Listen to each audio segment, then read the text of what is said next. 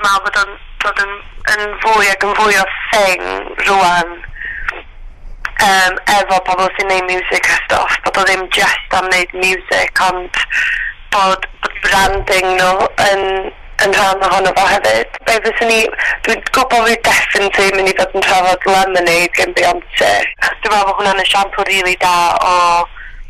um, sut i, i, i beidio just, ti'n mynd just gwneud music ond ti'n gwneud bob dim arall hefyd efo fo. Os ydych chi'n rhoi cerddoriaeth at y gilydd, bod chdi'n rhoi stori neu bod chdi'n um, darganfod fel pwy wyt ti a sut fath o um, sut fath o, o berson wyt ti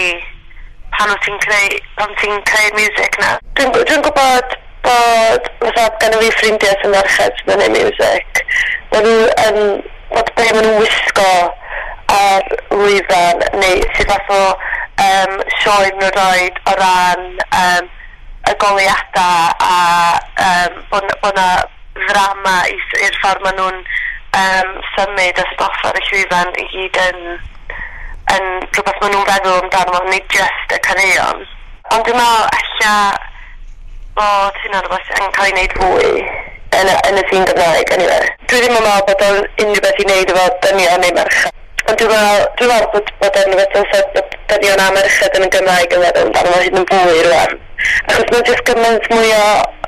competition efo pethau fel dwi'n meddwl, achos y gyfryngau cymdeithasol. Mae rhaid i dechrau'n rhywle am ni, a dwi'n meddwl beth ydi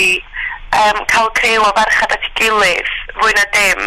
so bod nhw ddim yn teimlo mor intimidated allan i, um, i, i achos mae ma yna fwy o ddynion yn neud pethau fel mae jyst yn rhywbeth yn naturiol Um, a dwi'n meddwl, os wyt ti'n cael criw o ferched mewn stafell efo'i gilydd, yn enwedig efo merched sydd um, wedi bod yn gwneud sy'n fel yna. dwi'n dwi meddwl jyst mater o'n ei bobl ddim yn fwy cyffyrddus a fatha,